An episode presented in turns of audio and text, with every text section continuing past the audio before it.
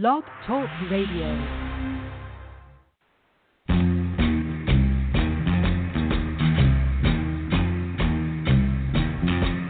The beat goes on. The beat goes on. Drums keep pounding a rhythm to the brain. La da da da dee. La da da da da. Charleston was once the rage. Uh-huh. History has turned a page. Uh-huh. The miniskirt's the current thing.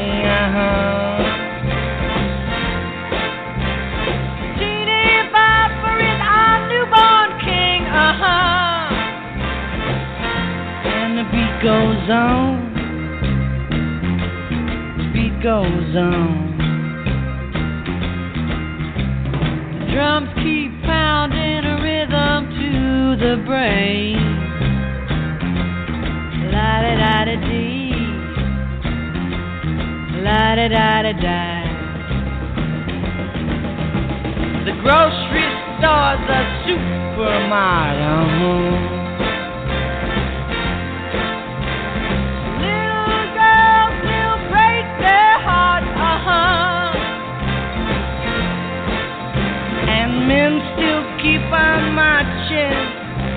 To war.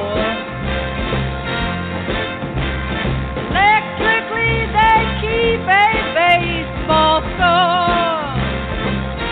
And the beat goes on. The beat goes on. Drums keep pounding a rhythm to the brain. La da da da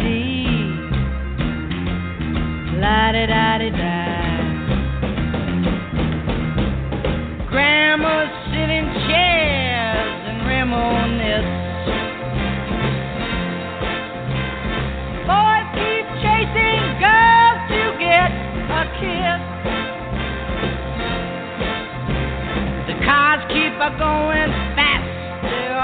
The time. Bum still cried, Hey buddy, have you got a dime? And the beat goes on. The beat goes on. Drums keep pounding a rhythm to the La da da da dee. La da da da da. And the beat goes on. Yes, the beat goes on. And the beat goes on. And the beat goes on. on the beat goes on. And the beat goes on. Well, good afternoon, everybody. You know the routine. If you don't know the routine, I'll give it to you. It's 5 o'clock on a Wednesday afternoon, and uh, it's a perfect time to gather around your phone, your computer, your uh, your Facebook machine, whatever it is you have to gather around, and let's share a cup of Joe. Cup of Joe is sort of a generic term people would refer to as coffee. But coffee itself is kind of a generic term that means a, a brewed beverage, typically out of coffee beans, but people make uh, similar type beverages out of all kinds of different herbal concoctions. and that's kind of what this is. Um, clearly, the the connection is is a bunch of us getting together with similar ideas and similar values and sharing our thoughts through the medium of the airwaves or the, the pod waves, whatever the heck we call the ether that is the internet.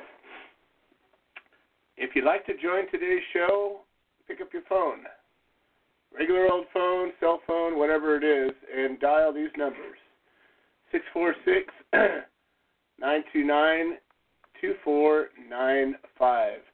If you're a Facebook person, um, if you were to log in to Facebook and look up um, my public figure page. It'll be shared in just a few seconds here, as long as we've got it going. Yep, looks like we got it going right now. And I'm about to share it here. Share it to my public figure page. That is goes by the name Joe Grumbine, and on the feed it will save live now, and it is now live. Mm. this is an open forum show, an open mic show. This is a show that anybody can join. If you call this show and you speak to our amazing screener, non-compliant Marion, you tell her that you have something you'd like to say, you will get time. It doesn't matter if we're at the last 30 seconds of the show. If you call in during airtime, I'll hold the show long.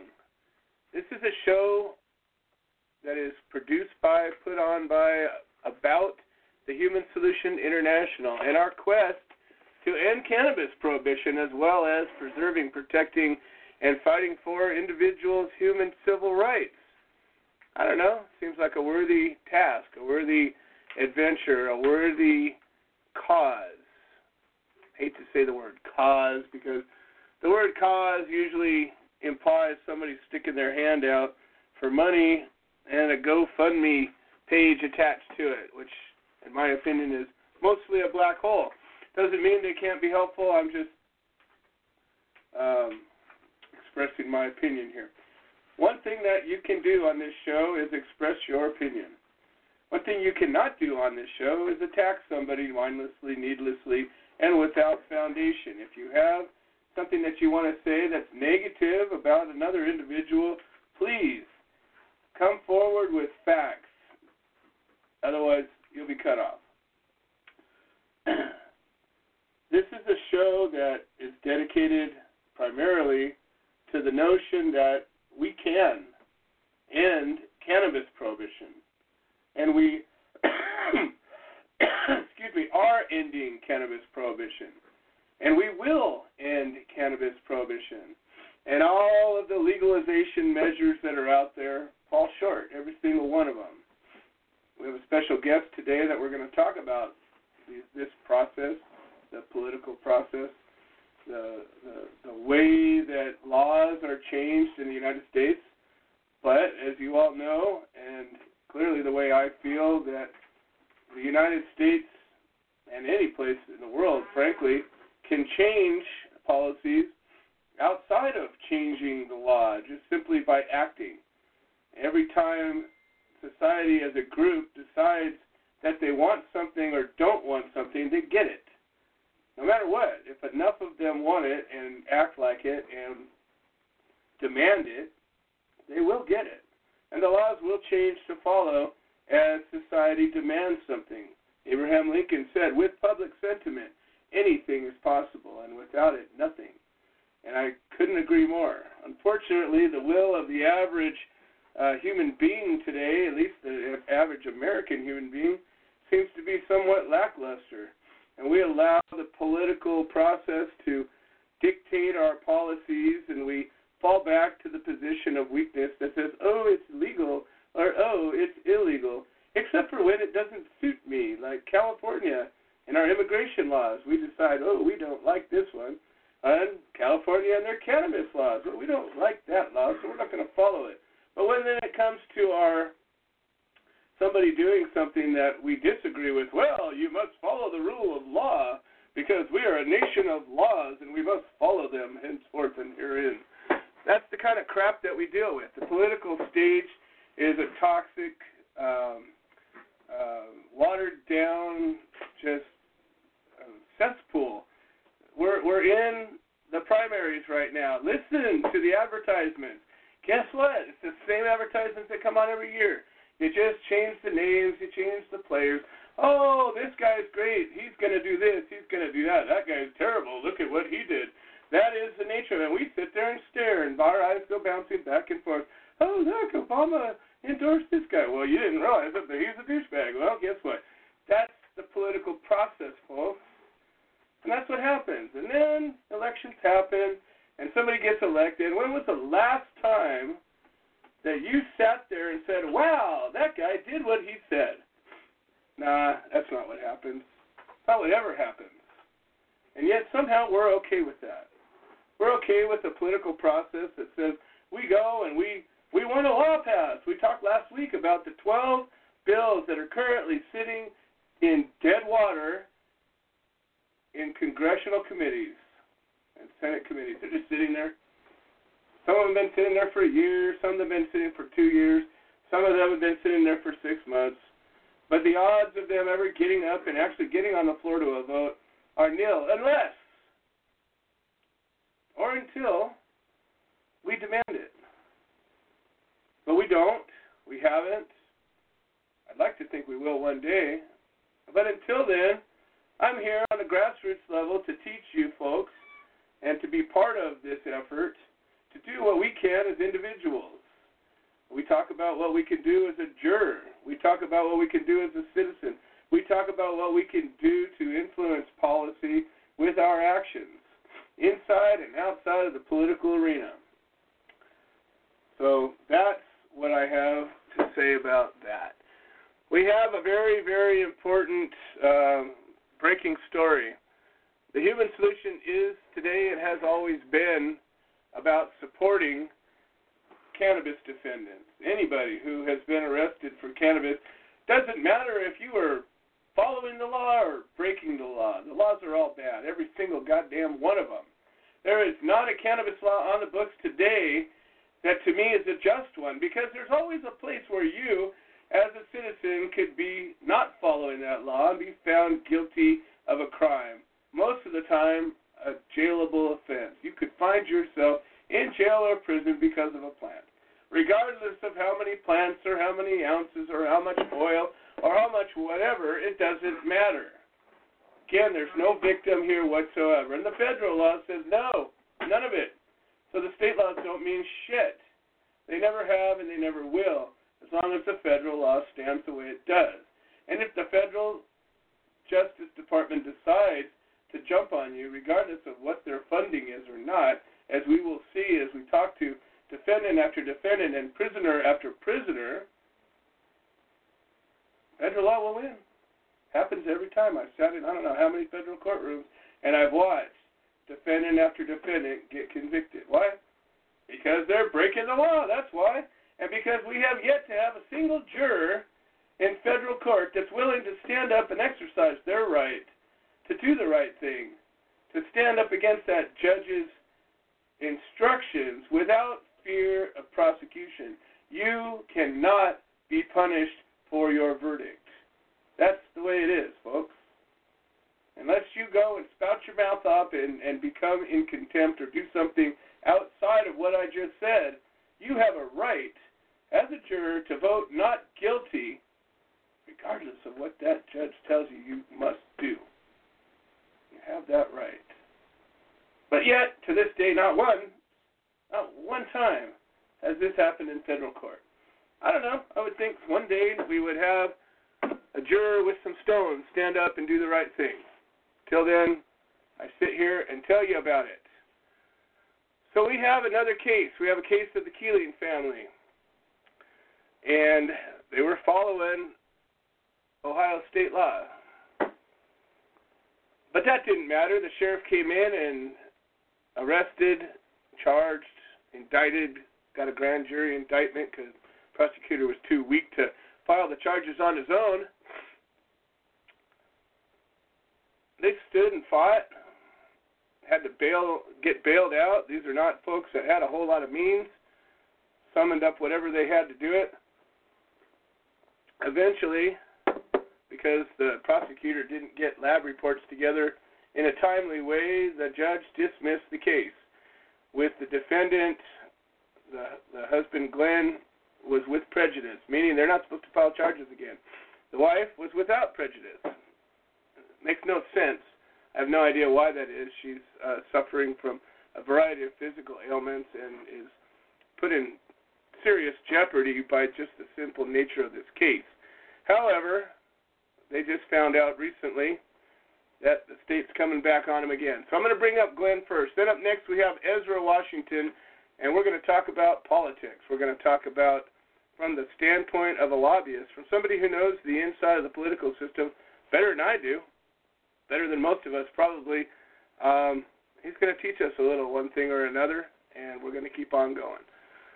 Remember, folks, we have Craig Cesal that calls in from federal prison anytime between now and uh, uh, half an hour from now. So when that happens, uh, we upend whatever conversation we're in. We give Craig the floor. He gets 15 minutes to speak. Federal prison serving life for pot. Doesn't matter what the circumstances are, even though his are ridiculous, beyond ridiculous by any measure. Life for pot. Can you think that makes sense on any level? I can't. All right, so we got Glenn Keeling. He's going to give us an update. Folks, listen up. This is important. This affects you. This affects the Human Solution International, and this affects this family dramatically. And this is why we're here. Glenn, welcome to the show. How are you doing? Hey, Joe. Thank you very much. Thanks for having me on tonight again. Um, we'll start out. We'll start out. Um, my wife suffers with uh, multiple sclerosis. I have Crohn's. Um, we went since our, you know, we were diagnosed using pharmaceuticals and doing what we were supposed to do because the doctor said this is what you got to do. This is how you're going to save your life. Well, it was not saving our lives. It was killing us.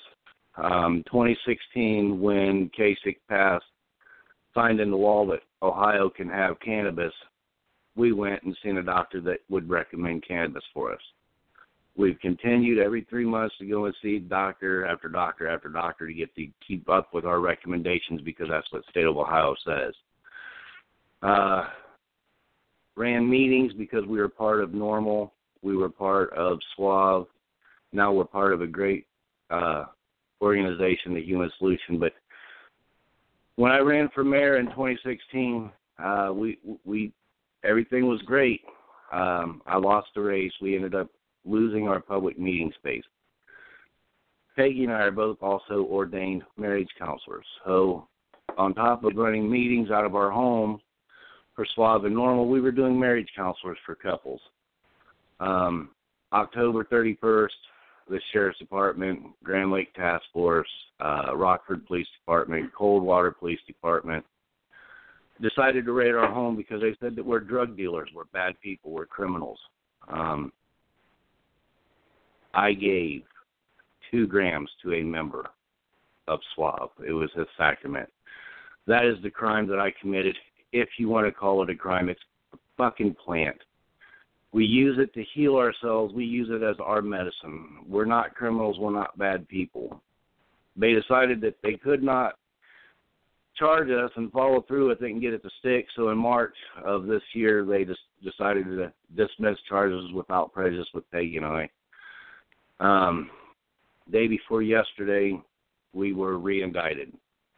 Um, the first time Peggy had five charges, um, all felonies. I had six charges, all felonies. Well, this time when they came back after us, um, we're both looking at uh, 13 felonies and two minor misdemeanors at this point. Um, and it's all because we decided to use cannabis as our medicine we weren't hurting nobody. We weren't doing nothing bad. We weren't causing hell. We weren't. Nobody really knew, unless you walked into our home, that what we were doing. They came into the privacy of our home, just like they're going to do to every one of you guys that you are sitting under the pretense that you're safe because you're in a medical state or you're in a legal state. Well, those are only words, because they're not going to give a goddamn when they come and knock on your door whether you're living in a free state or a medical state, they're not going to care because they are the law and they're going to do as they want, when they want, and how they want. And they're not going to matter whether you were following what the state said or not. And that's just the bottom line. This prohibition that we're stuck in, and that's exactly what it is, we're stuck. Because there's not going to be any way out of it unless we all come together and support each other. Um, we're asking for court support. Okay, I guess I would have to go to court also on May 30th at one o'clock. That's in Celina, Ohio. Um, one North Main Street, Celina, Ohio. If you can't come out, write a letter. It doesn't take that much because man, you've got to support something. Support someone sometime. This is time right now to support people that are going through this because we're doing it really for everybody else that's sitting at home that hasn't had a knock on their door that's freely smoking and you know privacy of their home. This is what we do this for. I mean, yeah, we're fighting for our lives, but we're also fighting to clear a way, a proper way for people to use cannabis, and that's just what it is. We need to come together, stand together, and fight together. Fight, fight, fight. Right That's on. wife, and she means it. She means And I'll it. be making your ribbons. I'll be making hundreds of ribbons for you and yeah, let's uh let's rock and roll. Well, you know Well, the thank thing of it is, you. the, the thing is, is that she's right. We're gonna rock and roll. We're gonna end prohibition. and We're gonna do it together. Uh, we're gonna keep bringing this up during the course of the of the show. Uh, as I told you yesterday, I did call upon Bobby Rodrigo, and I, I cashed in a favor, and he said he's gonna go at this with all guns. He says he has um, he has some boots on the ground in Ohio. He says he can get some people in the courtroom, and he's going to go at it with the media as well. So I forwarded him everything you sent me yesterday, uh, last night. He got it, and I will be uh, continuing to engage him. I'm going to contact him possibly on the show, but I think we got a pretty full show. I don't think I'm going to be able to bring him in um, today, but I'll talk to him again tomorrow morning and follow him along with a with a plan of action. All right, Glenn. Well, here's Craig calling from federal prison, and I hope to God um, it's never you that is doing this. Right on. Thank you, Joe. Thank you very much. You bet. Glenn Keeling from the Ohio chapter Creative Care Beacon Human Solution in Ohio. Craig Cesal, how are you doing today? Hello, Joe. Well, I'm doing well because we dodged a bullet. Oh, really? What kind of bullet? well, at 4 o'clock, they locked us all down and they said, well, you're going to be locked down till at least tomorrow. So, Oh, you know, no. settle in and get, get used to it. Oh, no. and we know that they took some people and released them to the compound today, so at least one of them probably got beat up. Ah, thought, oh boy. But whatever they is, what, whatever happened, they they cleared it up and they just let us out of the cells a little while ago. So oh, here I am. Well, congratulations. You know, it's funny. We're talking about, you know, prohibition, and we're talking about, um, you know, as we live in America right now, we have all these people, thousands, probably millions of people that that falsely believe that we're okay, we're done, it's already over, and yet, you know, there's there's so many people that are still uh, suffering the, the the negative effects of prohibition. You're the extreme, obviously, serving a life sentence without possibility of parole unless we intervene and do everything we can to keep the attention on this case and make the change in policy to get you free. But we got Glenn Keeling just got re-indicted on a state case in a legal state where he was following the law, and they re-indicted him and added double the amount of charges to him, and we're we're we're rallying around his defense right now in in Ohio. A lot of people don't realize how many people are in prison for marijuana and still going to prison. In federal prison, about half of the people in prison are in prison for drug charges, and of those drug charges, it went from 19% but down to 17% are here for marijuana charges. So that's a large number of people, you know, especially when you look at 183,000 inmates, 90,000, 20% or 17% of that, probably close to 13, 14,000 people in, in just in federal prison for marijuana charges. That's a huge number of people. And and if you ask most people, especially in states where they've passed state legislation that allows for medical and or recreational use, those same people will tell you, "Oh no, it doesn't happen anymore. We're done. It's legal." That's what they'll tell you. I, I have them tell me all the time. And then you have to say, "Well, what about this and what about that?" They don't believe you right off. You literally have to lay down proof before some of these people will will accept the fact that we're not done yet. And you know that's been the premise of this show. That's the premise of the Human Solution as an organization, and it's you know something that pisses me off enough to do something about it every single day. Oh, and, as you know, I see it every day. I was working with a guy today that uh, he helps me out with some of the uh, stuff, and he owned a, uh, a medical marijuana dispensary, actually a grow operation in Michigan, where medical marijuana is legal. But his operation ran for years with a state license, but here he is now in uh, federal prison for 10 years because of it. Well, you know, it's interesting. There's been a number of cases like that, and and people believe that because uh, supposedly Congress defunded the DEA for certain activities, that magically prohibition's over. It doesn't work that way, and it's not going to work that way until we finally make it work that way, and that's what this is all about. I, I feel like every single time, every single day that, that we're out here and there's a need to have a show like this, I say to myself, you know, we hopefully are gaining on this. I feel like we are. I feel like stronger people are stepping up and shaking off the, the I don't know, the complacency that, that surrounds so many. People are, are waking up. You know what happens? When you go to the doctor and you find out you have a life threatening disease, you wake up, your eyes open up, and you become an advocate if you're smart, and you begin to change your ways to affect a specific uh, outcome. And the same thing should happen to every single person that's ever been arrested for pot or even finding out that somebody does get. But unfortunately, you know, the fear factors involved, people are are, are deathly afraid of, of the unknown, and certainly nobody wants to get locked up and nobody wants to take the chance of getting locked up. So the plea deals pile on, and you know it it, it, it takes warriors to stand up and fight this, and it takes citizens willing to just keep pounding that drum. You know, the death of a thousand cuts. We can kill prohibition this way. We can just keep beating it to death and not accepting it and not being okay with every time that there's another pot arrest. Well, and if we look in the last few years, the uh, violent crime rate the last three years has, risen 7% per year. Murders have risen 20% per year.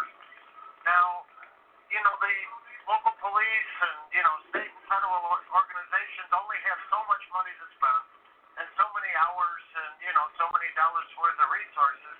Why aren't they putting to that, that towards people, you know, uh, that are committing violent crimes? I mean, maybe they're harder to, to catch because, you know, they, they don't have a bunch of people that are, you know, real quick to point their fingers at them.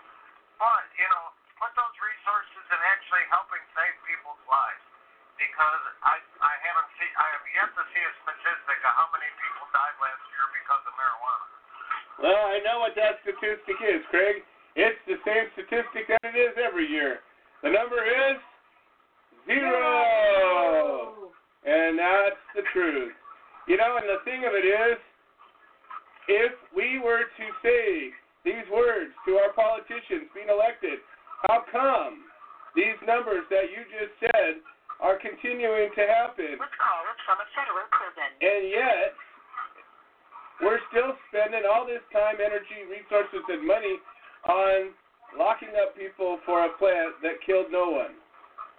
But we're not saying that. We don't demand it. When you go to these these um, you know open house forums, these these uh, roundtable discussions, these uh, whatever you call it, um, you know the the the townhouse town hall meetings. That's what it is, town hall.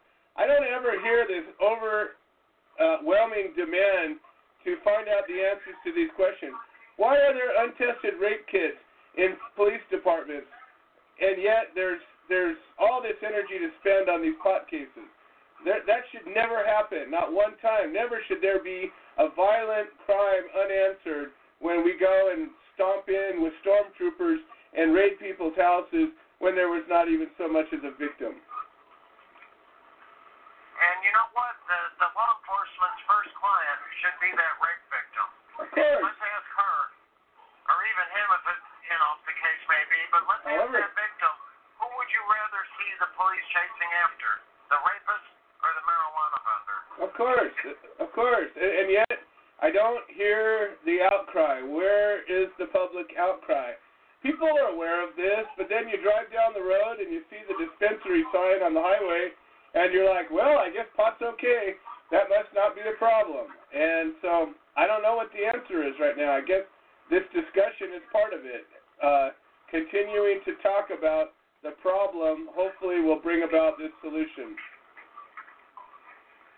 And especially I've seen recently out of a number of different uh, places have replicated studies that show that marijuana can be used to uh, undo uh, the opioid addiction. Oh, absolutely. Yeah, we can, I mean, opioid addiction is literally, thousands, you know, killing thousands of people every year. Why wouldn't that be the first, you know, emphasis to anybody in the law enforcement or in the enforcement agency to let's undo that? And if marijuana is a vehicle to that, let's make marijuana more available, not less. Well, you know, slowly but surely, the evidence is coming out and it's being documented, and there will be, at one day, there will be cannabis uh, rehab clinics all over the place, and there will be a lot less people dying from opiate uh, uh, overdoses and, and, and the long-term effects of opiate use. It will happen, but it isn't happening tomorrow, and it's not going to happen until enough of us keep pushing for it. The science is there. It just needs to be validated, and that's what's happening inch by inch out here. But you know, to a guy like you, every single day is different than a day out here. A day out here happens in a blink of an eye. I, so many things to do, so many things to deal with, freedom all day long. And when I was locked up, a day drug on forever. A day was like the, it seemed like a year. Every single day goes by. So time is not equal to us. And and I say we need to kick our spurs into this horse and start moving towards it fast because cause I know what it feels like to have the time be as it is when you're locked up, and it's not all right. It's just finite amount of money because you look, okay, I'm older than average. I'm I'm 58 years old. The uh, average cost to keep a prisoner in federal prison is about thirty-six thousand dollars a year. Of course, at my age, and I'm diabetic, I cost them well over fifty thousand dollars a year. Now you multiply that times the thirteen thousand marijuana offenders in federal prison, and just think of how much law enforcement, you know, like whatever that number is, is a big number, that would provide an awful lot of law enforcement, like you say, to use on those rape kits, to use, you know, watching those cameras they have in the inner cities now, to, you know what I mean, to to go after why are these, you know, these neighborhoods, you know, having so many shootings, you know, double the amount of police officers. Oh, I Whatever it takes, but stop the violent crime. I couldn't agree more. And you know, it's in California. I, I believe the number is almost seventy thousand dollars a year for an inmate, uh, and that's at the state level. You know, it's just you look across the country, and the amount of money that it costs to lock somebody up is more than double the amount of money it costs to live on the outside. You know, and, and even if you're impoverished, even if you were on welfare and drew money to live on the outside, it would be cheaper than locking you up on the inside. Oh, absolutely. And like I say, the you know anybody in the drug enforcement you know field right now, they have to be looking at the opioid problem versus, yeah, I mean versus anything else. I mean that is just killing so many people that you know, and it seems like it, it it's something that you know has has arisen quickly. And I think if they really put a full-throated effort to it, they could significantly cut it back. Uh, you know, I, I, I couldn't even begin to uh, agree with you more. You know, and the problem is we're dealing with the language of common sense, and then we're dealing with the language of politics. You know, we're dealing with primary elections right now, and you start watching what's happening and the big buzz about this, that, and the other thing. But you know as well as I do, when the dust settles, nothing ever changes. And and even though it seems like we have these gigantic swings, the the the, the huge left wing Democrats they jump in, they sit in the House, and they start acting more like the centrists and the hardcore right wing conservatives. They come in, they get power, and they start acting like centrists, and nothing gets done. They just butt heads over everything, and everything just sits at a standstill. Our our current political system is broken. It just doesn't work because if it worked, we wouldn't be having this conversation. We'd be talking about something that was meaningful and made sense rather than a travesty of justice and civil liberties. Well, the other question is, is I know you've run into the frustration, is there's a number of, of businesses now really stuffing their pocket with uh, money from, you know, marijuana sales and, you know, and everything that's related to that. Now, they're, they're stuffing all this money in their pockets, but I have yet to see commercials on TV saying, you know, hey, let's let's use uh, uh, marijuana to cut back the opioid addiction. Haven't seen it. Know, Nope. why why are we locking up people for marijuana, but murderers are, are walking not even being investigated?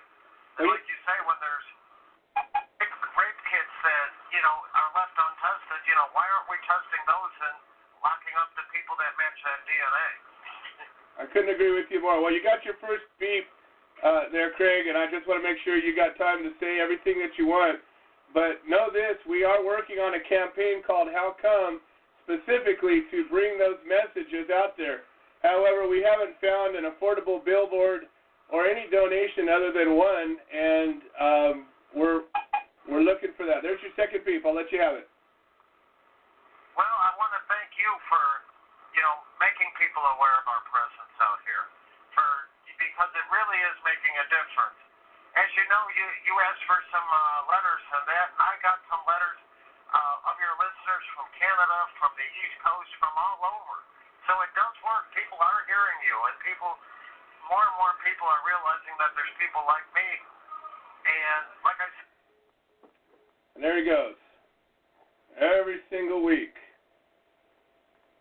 Craig Cecil gets cut off while we're out here free to smoke our pot, free to grow our pot, so sort of. And Craig Cecil languishes in Terre Haute, Indiana federal prison, one of the worst institutions on the planet, well, at least in America. I think it was built in the before the 20s. Broken windows. Up in Indiana, where it snows, it's freezing cold, hot and humid in the summertime. He says it's like there's almost no barrier between the outside and the inside. Life sentence without possibility of parole. Craig Cecil didn't even sell pot. He didn't even have pot. Craig Cecil was repairing the inside of trailer vehicles that happened to have been used for smuggling pot, but he had nothing to do with that part of it. He was a guy, a contractor, being hired to fix trucks. But because he didn't feel that he was doing anything wrong, and he wasn't a guy that was going to go squeal on anybody else, and he certainly didn't think that this could happen, he finds himself serving a life sentence without possibility of parole.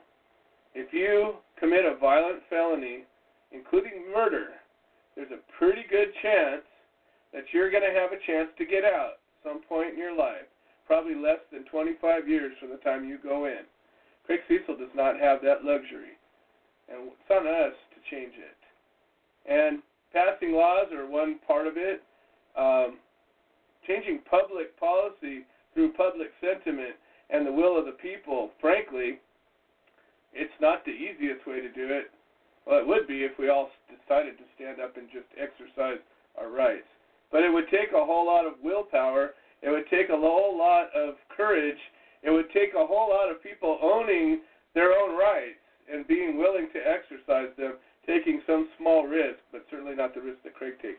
All right, we have our guest coming up now. This is Ezra Washington, and he's here to speak about uh, whatever he wants to. He's got a lot of a wealth of of experience to speak on. I've had a brief conversation with him a few days ago, and I found the conversation to be riveting. So whether or not anybody else is into this or not, I'm looking forward to the conversation. Um, he's a business lobbyist, a consultant, an activist, political strategist. Four kids dedicated to creating a business world that does not exploit the poor or ruin the environment. Hey, that all sounds like common sense stuff to me. A world of common sense is not the world we necessarily live in, but it is certainly the world that we could demand, and it is a world that we could create. And I have a feeling Ezra's got some ideas that could certainly help us do it. So without further ado, Ezra, you are live on the air, and um, I can assume that you've gotten a bit of a taste of the flavor of the show and the nature of the topics, and um, certainly my point of view on, on some things. I, I, I welcome uh, your comment, and I welcome uh, I welcome you to the show. Right on. Well, thanks for inviting me. Uh, this is fun. Um, in my personal life, I'm usually hiding in the mountains and farming and being close to nature. So uh, I don't I don't come out and uh, participate in much stuff like this. But uh, I, I do you know, a tremendous amount of political work, and I have for 20 years uh, in various capacities, from a you know business lobbyist to a, a long hair barefoot activist saving old growth. You know I've been all over the spectrum. The political you know campaign consultant behind the scenes, helping people get elected to office. And uh, the last uh, the last eight years, I focused more and more on just the the marijuana issues. And you know, it, it's interesting what the, this conversation that I just witnessed on your show, where we're talking to people who are still serving out and being harmed by, prosecuted by a legal system that is desperate to continue going after marijuana and other nonviolent, you know, drug issues. And there are entrenched interests out there who want to keep it that way. Um, you know, you, people, people ask, who's pushing this crap? Who who's fighting prohibition? Uh, the end of prohibition at this point. And one of the right. big groups out there that keeps coming up is uh, uh, prison guard unions and um, you know police associations. Uh, I have dealt with them as a lobbyist here at the state level, uh, and found that they pretty much across the board use their lobbying influence at the local, you know, state and federal level to keep virtually, almost literally, as many things illegal as possible, so they can justify arresting as many people as possible, keeping their budgets up, keeping their FTEs up, and maintaining the power of their union or even expanding it. So, uh, when you see the, you know, certain certain sectors of law enforcement or you know prison unions uh, coming out against legalization, uh, it is that unfortunately this is some of the dark side of where unions deserve some criticism for trying to make the public uh, uh, subservient to their financial goals. And the people who are sitting in prison right now for marijuana are the the ones paying the price for society accepting that agenda from them. So, uh, um, not just them, but their families, their loved ones, um, yeah. you know, their businesses. It, it, it's got such a ripple effect. We've talked about this on the show many times. It's not just the inmate that gets punished, and it, and it travels out, uh, you know, in, in so many different directions. And, and you brought up a point about, uh, you know, these institutions serving their own interests. And I, I think that, you know, it's a business model, but the prison system isn't supposed to be a business. It's supposed to be a societal protection it, the the law enforcement isn't supposed to be a business. It's supposed to be an agency to serve and protect us, and yet somehow it's uh, I don't know maybe um, uh, changed a bit. Yeah, and you know the the the path to fixing it is a is a windy, tangled mess that involves a lot of uh, intricate steps forward, and we're in the beginning process of national legalization here, which we're doing the same way that alcohol prohibition was ended by starting out state by state, eventually then forcing the federal hand. Um, you know, as as as as we as we uh, you know go go through this um, process, um, we in the beginning have to make some trades. So, for example, if we go to pre full legalization in Washington State, um, there were Washington had a completely unregulated uh, gray market medical marijuana uh, situation happening, similar to how California was for a while, and Montana and a few other states where they were they just didn't have regulations in place monitoring that industry. And and what we watched for a number of years was the feds uh, raiding and interfering with all the states that didn't regulate it themselves. So when the people who wrote the legalization initiatives, which I was not, um, but when the people who've been writing these, uh, you know, have been looking forward, they've been realizing, uh, okay, we need, we're going to need regulation as a as a as a replacement for all these people going to jail for possession. So in st- states like Washington and some others where folks are participating just in the legal market and following the rules, uh, I'm not aware of any arrests out here for on for for you know users. There there are arrests for illegal dealers, but they're not even getting much legal attention uh, that I've seen. And if there if there are examples out there I'm not aware of, then um, then you know There I would stand corrected. But Yeah, in, in Washington State, Colorado, Washington State. I don't know so much about Oregon, California for sure.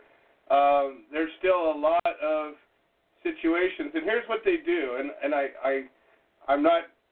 I I, I like this discussion, and I want to keep it as as constructive of a discussion as we can because you bring forth a a point of view that even though I don't want to subscribe to, I give it merit because there's merit to all of this. Um, and I, I have a very strong feeling about how it should be done. And even though it might not be the, the, the best way, I, I feel very strongly about it. But what happens, and just and then I'll and I'll, I'll yield again, is the government when they decide they want to go after somebody, they just simply go after somebody saying, well, you weren't following this law, and they make a, a, a an accusation, whether it's founded or not doesn't necessarily matter. As the Keelings found out, theirs is a state case, but the feds do it too um, and they will always say, "You're right." They don't go after the the the possession cases, you know. But that's the first thing to go. Who cares? Nobody in a long time has gone to jail for possession in a lot of states. There's still states that are really hostile, and you can go to jail for thinking about pot. But but in California and and, and Colorado and Washington, Oregon, a lot of these states, possession cases have gone by the wayside. But what they do is they target somebody for whatever reason. Could be a political reason. Could be um, complaints. I think more often than not they're they're complaint driven. Um, but there's assets involved nine out of ten times, and that's the big motivation behind all of this is asset forfeiture. And they come in and they get them. They in, they charge them with uh, possession with intent, sales, transportation, all these other charges that the legalization measures don't cover. And that's unfortunately what happens in 90% of the cases that I see. Um, it's somebody with a with a grow, big, little, sideways, doesn't matter. They don't get you for the grow. They say, well, you were going to sell that. Um, you were going to. It wasn't licensed, so therefore you're illegal. Um, and that's what happens now. So I'll, I'll yield to you on that. But that's that's unfortunately what I see a lot of. Yeah, and and so and just just to clarify, the when I first got involved with these issues in 2010, it was as a volunteer. Well, I, I had a short, a very brief time being a lobbyist for NORML in Washington State, but that was just a couple of months. My first real jump into the legalization movement was trying to volunteering for an initiative that was being prepared in Washington at that time, and the legal theory that went into that initiative was to do nothing but strip prohibition from state law and not create any replacement uh, regulation and just remove any any law from the books that could put anybody in jail for cannabis for any reason. Um, I, I thought that just in terms of social justice, treating marijuana for the threat level that it really is, which is extremely low, um, and for you know protection against the feds, uh, and there at the time we weren't sure if they were going to challenge legalization initiatives in court. So this was also designed uh, to keep the feds from being able to challenge the actual legalization initiative itself. Uh, that has proven to not have been necessary, but the people writing it at the time didn't know that. So um, that that was where I thought initially legalization should go. Unfortunately, uh, we didn't raise the money needed to get that form of legalization on the ballot. The ACLU folks came in uh, a few years later and raised money for what became I-502 in Washington that did pass. Since they raised the money, they got to write it how they wanted, and it was this, you know, very regulation-intensive, uh, very very high-taxed uh, initiative that actually made um, uh, made life more dangerous for anybody under the age of 21 caught using it. So a lot of us who were involved before that didn't like the way that that initiative was written and thought it was a bad precedent to set for the rest of the nation. We actually opposed that particular initiative uh, over the details of it. So, uh, you know, ultimately, the people who are raising the money and getting these passed are, the, are, are, are, are doing it the, you know, with the regulatory environment and the high taxes and everything across the country. So that's now the the model that we have to accept because that's how it's happening. And so what we have to realize is our next step is one, getting at least the legalization happening in all the states, uh, and two, uh, which frankly at this point, the way that it's been going in states like Washington, California, and all that, um, there's not much that grassroots activists need to do anymore. There are big organizations out there raising lots of money and going and passing initiatives state by state. Or now we're even seeing some legislators legislatures do it on their own. Uh, and so the you know the the the change is is is, is speeding up. We're seeing a you know, we're it's this race to knock down this brick wall of federal prohibition. Uh, and then stage two, once we've got all that taken care of nationally, is going and getting people the fuck out of prison who are in prison for marijuana only related incidents. Uh, out here in Washington State, luckily, we had uh, former U.S. Uh, attorney uh, turned mayor of Seattle work with city with within the city now to vacate uh, um, people's uh, uh, criminal convictions for marijuana going back quite a number of years.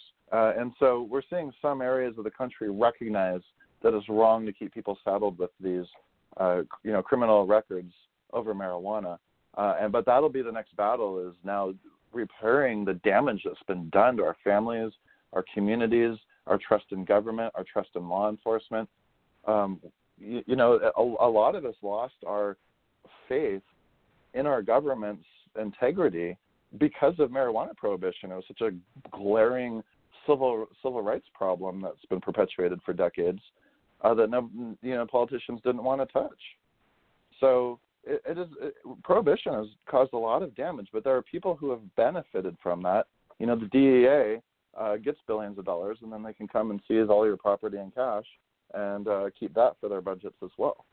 It's the the whole thing is so corrupt from from from top to bottom, and they're scared now because we're about to. I mean, it, it's not happening just yet, but I, I I believe since we have such strong public support, and since marijuana legalization across the nation has such bipartisan support, I mean, really, it's probably one of the most bipartisan issues in the country right now, which I believe is why the Trump administration wouldn't allow, allow Jeff Sessions to come after us, uh, because they know that they'd be trampling a whole lot of their own base as well, and they they can't afford to do that.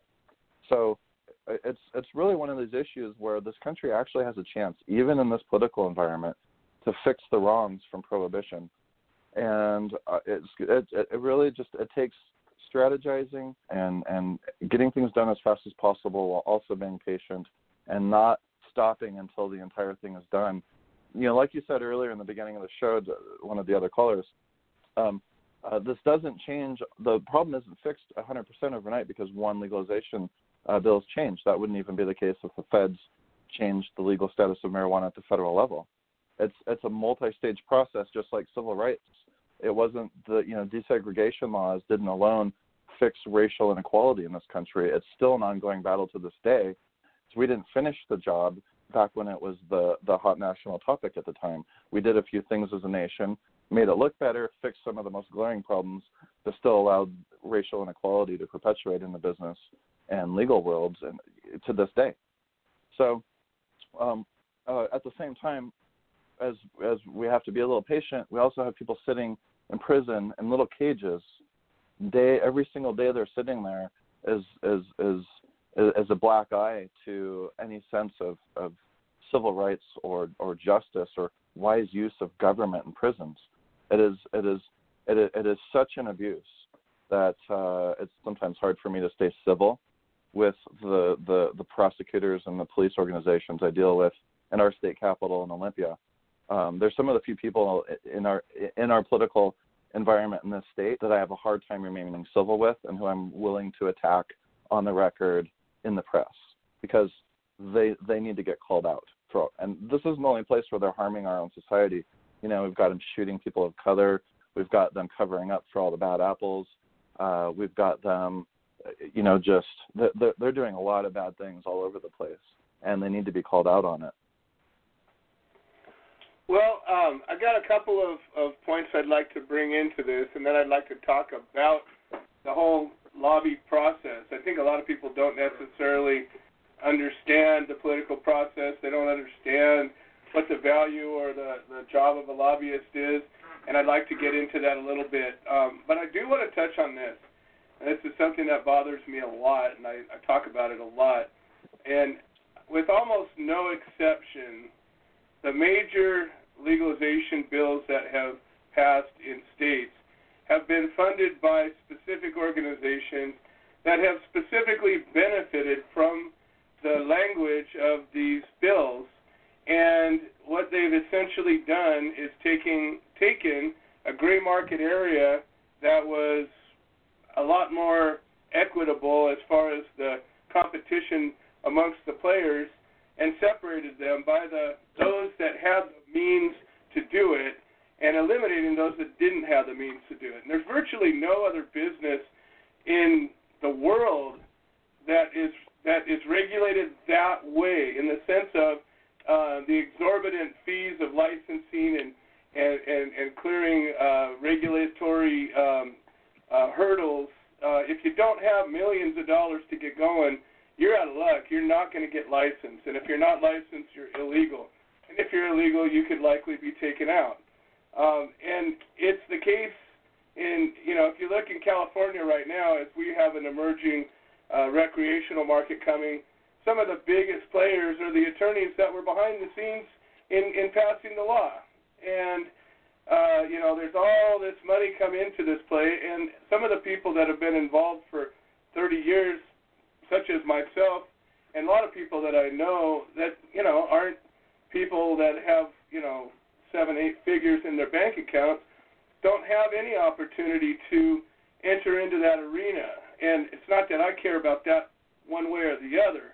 My goal is to fix it. But the point is if we're talking about justice if we're talking about creating an equitable world that that makes some kind of sense there isn't any other type of market or industry, as far as I know, on the planet that gets affected this way by the laws. And one of the things that alcohol prohibition did when it was going through, the people uh, acted in more ways than just passing state by state. They refused to convict uh, alcohol crimes. Juries just stood by and said, no, sorry, we're not going to convict on that.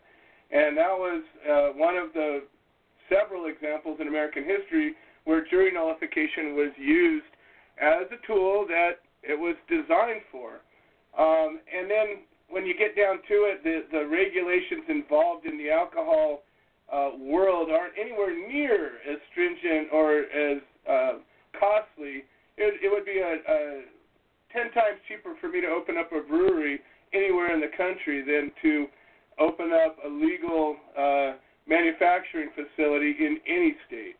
What are your thoughts on that as far as, you know, some kind of common sense in all of this and the people that benefit from this as opposed to the people that suffer, the people that need the medicine the most can't afford it when you deal with all the taxes and regulations and they're forced to either take a chance on the black market or take a chance on producing their own stuff, thus remaining a criminal element.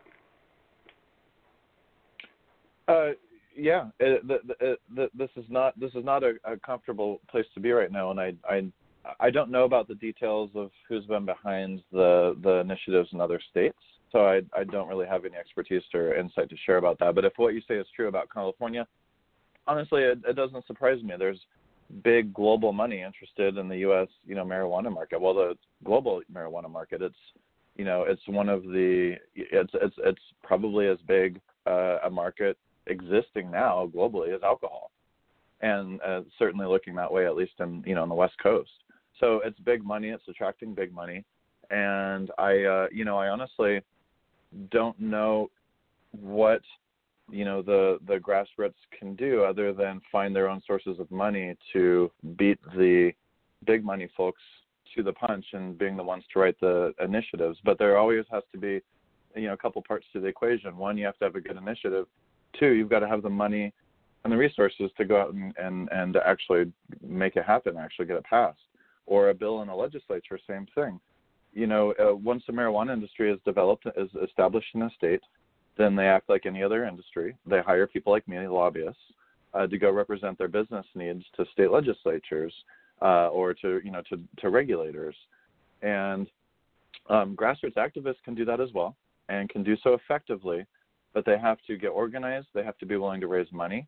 They have to be willing to hire professionals. They have to be willing to put their most uh, you know quote normal person forward as spokespeople uh, to to the government. I mean, it's uh, you know you don't want people who look counterculture going and representing your cause. That doesn't get you in to be able to compete with the corporate lobbyists. Um, and so folks have to be have to be smart, organized, willing to raise and spend money, willing to work with lobbyists, willing to work across the aisle with Republicans and Independents and Democrats, uh, and um, push for the the common sense and just the compassionate sanity that you're talking about. And that you know the, these sorts of things are kind of like the next the next fights in all of this. And in the mean in the meantime, like what you're saying, um, people who don't have the big money aren't making it in the legal industry, and I I I attribute that 80% to the high tax rates. And let's think about this for a sec. Um, when you when you for in Washington's the worst. We have a 37% excise tax plus nine or 10 uh, 10% uh, sales tax right off the top. So let's just call that 50% for the sake of sake of argument. Uh, somebody goes and buys a gram of weed in a store for ten dollars. Almost five of that goes straight to the state, and now you have producers, processors, slash distributors, you know, and retailers having to divvy up that remaining five dollars amongst themselves. And then on the back end, you have the federal government with the 280E, you know, tax code treating us like organized crime and increasing our federal tax uh, debt considerably. And so we're just squeezed from so many angles that if you if you if you apply you know all that pressure to just a, a, a financial model, what it does is it eliminates the ability for the small business to have higher margins, which they need to survive. You know, if they're doing lower volume, they need larger margins. Well, guess what? The high tax rate just destroyed. It just destroyed your ability to have high margins. And so, what does that then guarantee? That guarantees that down the road, this is just going to be another big business game with a few you know craft distilleries around, but it's going to be dominated by a big business, and it's just written into the cake, uh, baked into the cake. uh, when when the initiative is written with these really high tax rates, and so you know it's it, it and I recognize it's coming in with, and this is one of the reasons I opposed the initiative in Washington, and I it felt horrible to do so. I'm still not sure whether I was on the right side of that or not because it did, you know, the passage of Washington did help convince entire other nations to also legalize marijuana, which is now keeping people out of prison, you know, across North and South America, um, at you know at least the the the user and and uh, hopefully small dealer level. So you know there it's it's a tug and pull here, where the way that legalization is being done is leaving a new wake of new kind of traumas and injustice. And you know I did what I could in Washington to keep that from being the model that spread across the country. I didn't win um, and so, you know, now we just we that's what we have to deal with, and we have to come up with strategies. We have to be smart. We have to organize. We have to work with professionals who know the political processes, whether it's an election campaign uh, or a you know lobbying directly in government, um, and uh, and we have to prioritize uh, what we need to get done and and go after our priority list one item at a time, or maybe sometimes two or three items at a time. But there's a long list of stuff to fix here. One of my big things in Washington is now like figuring out how to rally the industry here, which with all these tax burdens, you know, most of the industry is really struggling uh, to break even, turn a profit. They got millions of dollars flowing through their companies, and they can't create margins. And so a lot of the companies are on the verge of going bankrupt in Washington State. It's the behind the scenes you know industry here is a freaking is, is a freaking mess. Uh, and you know, as all new industries are, and some of it's just normal business stuff, but a lot of it's also imposed by the weird regulatory and taxation environment that they're existing under. But trying to rally these folks to be able to peel away some of their cash um, is one place where I, I think eventually the industry, you know, profit motive will line up with what the patients and the users and the and the and the, the smaller businesses need, which is getting that tax rate down and giving some way for the small businesses to have a chance of surviving in this environment. One, uh, but also uh, making it more affordable for patients. So in Washington, we specifically have uh, a, a 37% tax even on medical marijuana. Um, that that would be the priority is knocking that down first, um, either eliminating it entirely or at least getting it you know radically reduced. Um, but a, a, lot, a lot of this economic injustice that that we're seeing now coming out of the way legalization is happening really it really circles mostly back around to these exorbitant tax rates because only big business models can handle that tax rate. Well, let me ask you this, and and then um, I want to get into maybe another little facet of this. If this was the way you would have it, if you had a magic wand and could just make it the way maybe in your mind it should be, what would that look like?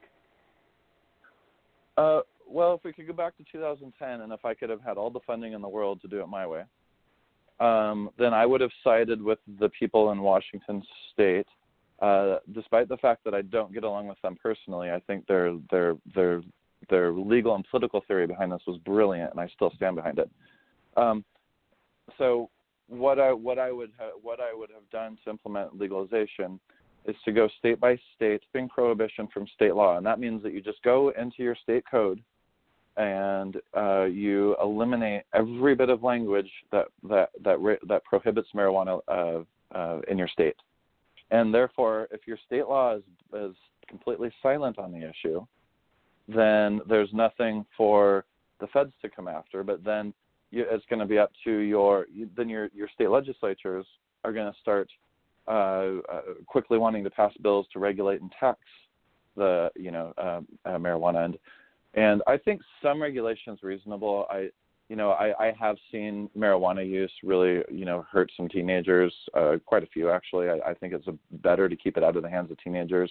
You know, there are a few common sense regulations that that I would that that I completely support and even advocate for.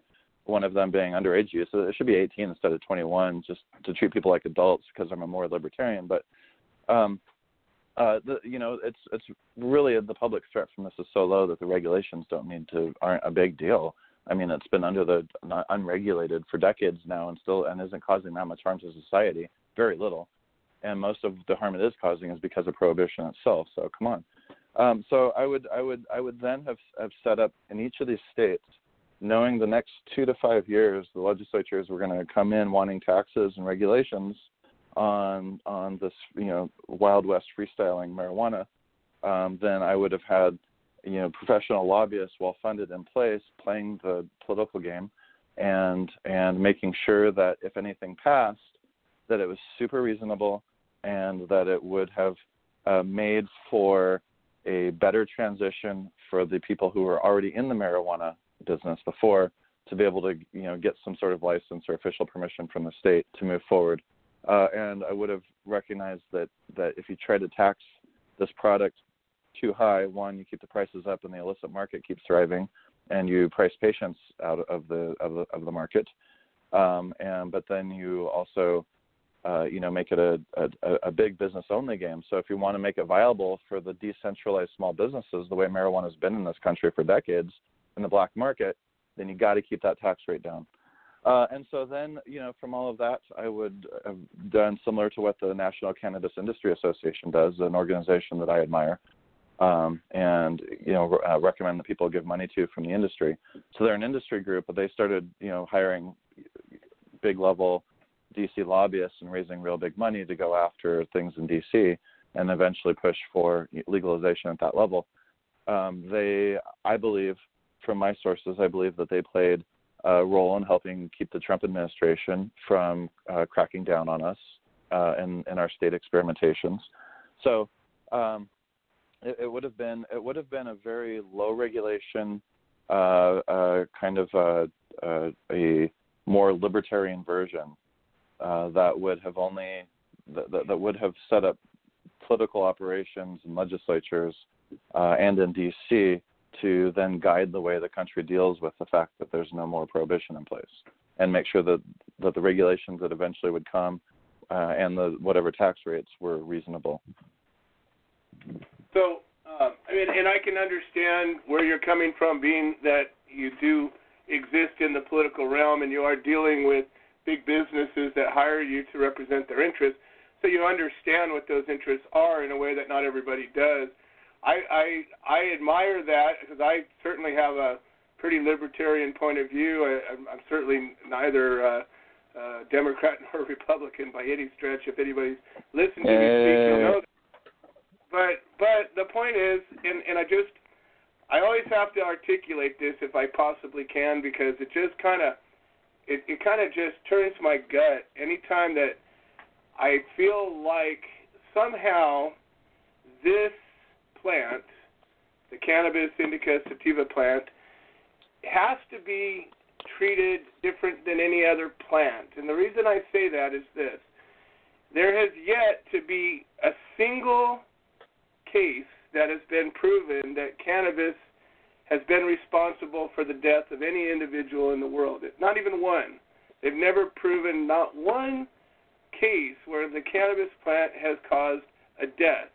And every other substance on the planet, including water and rutabagas and aspirin and whatever, you can name any other substance on the planet and show an instance where there was a death resulted because of abuse of that substance, whatever it might be. Yet this is the one that has not one case, not a single case. Of course, there's there's there's a way to abuse anything. Alcohol, kids are prone to abuse things, and I and I'm not even going to argue that point. I think kids should be watched a little closer or be raised. yeah, really. Given given some education and morals and values. I mean, that would probably fix a lot of this. But just Right. on the merit of the plant by itself, looking at it as an objective thing. Say I'm an alien coming in from outer space that was hired by the world to govern it. Why would I be interested in this plant as an alien being given the task of regulating and governing an entire planet? I, I couldn't seem to find a single reason other than this. It has value. It has value that people concern just like gold or diamonds or oil or anything else. That's the only reason I can possibly come up with that says it must be regulated. And you know, the founding fathers, when they put together our our government and the and the, and the subsequent evolution of that government, I don't think ever considered in a million years that this plant, which was prevalent at the time and used both for industry and medicine, would have ever ever been regulated on any level whatsoever, other than that of any other plant. And I just kind of it just kind of blows my mind that it I can't seem to find anybody that can explain that one to me in a way that makes sense other than it's the world we live in and we just have to play the game otherwise it's not going to happen you have some thoughts on that you seem to be the closest to somebody who might be able to articulate that point that i've ever run into well, uh, so l- let me just clarify because sometimes it can be confusing listening to me. Sometimes I'm describing the way things simply are and that I've accepted them and I deal with the world as it is. And other times I'm talking about the way I would prefer to do things. So, Right. you know, I, I I operate on two levels. One, playing the game as it is now, and two, working also as an activist to change the game itself. So, uh, on on the on the point of regulation, let's you, you know our, our our nation's in distress on a whole lot of levels, and honestly, it's never really lived up to its own claims of moral authority. You know, there's no point in American history where we were just kicking ass on human rights and all this other stuff. We've always had a very dark side there, and um, and we also now, in the age of information, ironically, have more and more people detached from reality, and we're not dealing with logic. We're dealing with biases. We're dealing with manipulations. We're dealing with all this. You- You're absolutely right. There is no real. If, if we were gonna, if we had just discovered this plant right now, we didn't have all these biases, and if it hadn't been illegal for all these years so harshly because of the culture wars launched by Nixon, uh, you know, on on hippies and, and minority communities, uh, then you know our regulations would would be something like this: uh, don't put pesticides in it that hurt people, and keep it out of the hands of teenagers unless they have a doctor's note that they need it. I, you know, I, I well, I take it back. There's one other, which is in, in, indoor production also takes a toll on the environment. I mean, from you know just a ecological perspective, and I'm a part of this problem, so I'm not lashing out at other people. I, I have a part ownership in an indoor marijuana production facility in Washington right now, um, and the energy bill, the, the amount of, of electricity flowing through these indoor operations is just not acceptable. That's that's something that we're going to have to fix ourselves for our own industry at some point here in the near future. Um, so you know we've got our own our own struggles too in places now where now we have to maybe set a better corporate example, if you will, a better business example, and actually care about our impact. Get rid of all this just terrible plastic packaging, all this disposable crap. I mean, um, you know, just from that perspective, we, you know, and so, you know, for me as a lobbyist, um, and and you know, I'm a citizen first. I'm an environmentalist first. I'm a business lobbyist second. I'm not interested in being an apologist for uh, corporations or industries who are causing harm. I'm interested in identifying those individual problems and finding fixes for them in cooperative ways, uh, you know, if and when at all possible. So, uh, you know, I think I, I think we need to take responsibility for our own stuff. We need to keep working on these other issues and recognize that if we get too if we get too upset about the absurdity of there having been prohibition in the first place, or of having to accept these ridiculous levels of regulation that treat this like it's plutonium, or treat it like it's you know worse than OxyContin or something, uh, uh, then then then we can sometimes uh, get too caught up in that emotion, which is justified. I'm not I'm not trying to, to, to downplay it, but for fixing the problem, we have to be clear-minded, and we have to be strategic, and we have to plan stuff out, and we have to sometimes be willing to go talk with people we we don't like. Uh, if I can go talk to the prosecutors when I need to as a lobbyist, uh, as much as I, I hate those guys, um, you know, I, I think that I think the rest of folks can, you know, can reach out, uh, you know, across the political spectrum as well to people that they don't necessarily feel are great people, but they're decision makers with the power over the future of all of this. Uh, the best way to win, or the only way to win, is to go get a support of the majority of them. Oh, I agree. It's a numbers game. you should keep close and your enemies closer. And there's nothing uh, more to help your cause than to know uh, what the, the the desires and strategies of your opponents would be. So, from whatever point of view, um, what you're talking about makes sense. Um, you know, I, I want to stop for a second. Hey, everybody, uh, you're watching or listening to A Cup of Joe. We had an interruption in the uh, Facebook live stream. It's been rebroadcast. Um, so if you got cut off, it's it's streaming again. If you want to uh, talk to Ezra um, what a great conversation. This guy is one of the few people I've talked to that uh, really uh, can carry on a, a viable conversation without just being stuck on a point and driving home uh, blindly. And uh, you know, all you got to do is pick up your phone and dial six four six nine two nine two four nine five. If you are watching the live stream, uh, if you've got comments coming in, uh, feel free to, to post them. Lisa is sort of responding to that right now. Um, but anyways, if you do have something that you want to talk to uh, with Ezra, definitely call in. And if you're on the line right now and you you have something to say, just hang up and call back. And um, our amazing screener, non-compliant Mary, will put your name up on the board, and I'll know about it, and we'll bring you live up. Um, so Ezra, this is one thing I want to get to. Um, I do. We probably have another 10 minutes or so, then I've got to uh, bring the rest of the guests in, but um, a lot of people don't know. You know, you hear the word lobbyist, and um, in in some circles, it would be considered to be some sort of a dark demon representative of you know Beelzebub himself, as as you know the the subject of the the grand corporate uh, you know monster. But the truth Uh-huh. is, a lobbyist is is um, that that in self may be true, but that's not the only um, element of a lobbyist.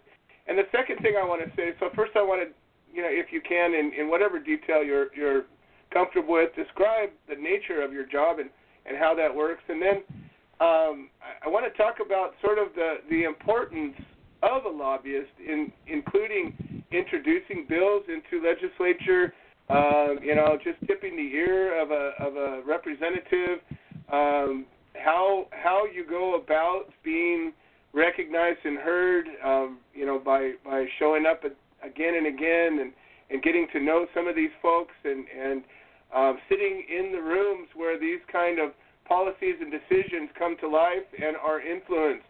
You're in that place when it's happening in some cases, and the importance of that. So, why don't you tell us a little bit about what a lobbyist is all about? Yeah. So, you know, um, it, it's like it's like saying attorney, or you know, the, the, there are some evil corporate attorneys out there, and there are other attorneys who drive themselves into the ground financially, trying to keep you know poor people out of jail, and are always doing the right thing. Uh, so with a lobbyist, uh, I'll talk about the positive side first. Um, when you're elected to public public office, especially a legislative body like you know state legislature, Congress, you there's literally just not enough time in your life to become an expert on every single issue that you're going to have to vote on.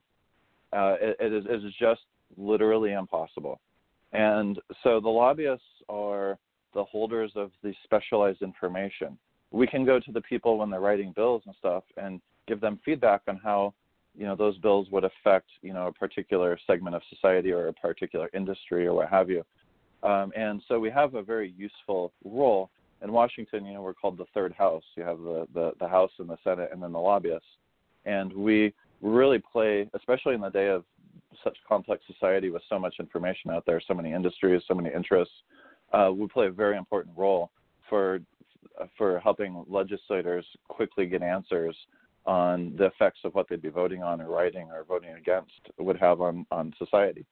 Uh, so that's that's kind of the positive side. And there's some people you know working on environmental issues, some people working for businesses that are you know working on pro environment things or good businesses. You know Elon Musk and the Tesla you know company they have lobbyists all over the country, and thank God for them. I wish them all the best. Those are the kinds of corporate lobbyists we want, working for industries that represent, you know, a positive future for our society and for humanity. Now, on the dark side, you have, um, you know, uh, you know, those people uh, like like us who go and work for, you know, the Exxon Mobil's and the and the, the the corporations who are doing very real harm to society, and they are there to ensure that uh, that society uh, has as low a chance as possible of regulating that behavior from those corporations, uh, and so that they can keep doing business as usual as much as possible. Uh, you have ones that are just you know peddling influence. They're getting in, throwing a lot of money around, and then just peddling their influence to the highest bidder, regardless of cause or whether it's right for society. And and so um, the thing that we also carry is not just a wealth of knowledge, but we're the ones there. The legislators know they figure out after a while which ones they can or decide to trust. Um, and and and uh, so you know, one, uh, like let's say that you're an activist group or a, a small business or you know some interest group, and you want to get a bill introduced. You get a lobbyist who already knows the players, figure out the very best person to introduce it, and then start getting the votes to make that bill actually move through the legislature for you. And that's something that uh, activists can try to do that too. The, just the untrained citizen can also try to do that, sometimes with success. But when you walk in not knowing the players, not knowing the game, uh, not having quick allies you can you know text on your cell phone, and all of that, just your chances of success go way down. Whereas if your group had raised a bunch of money to hire your own lobbyist to push for good things, uh, now you'd get fast tracked and have a chance at the race. It's still a struggle. It's still a fight um, but now you're at least on more equal footing with the people who would oppose you on whatever you're working on.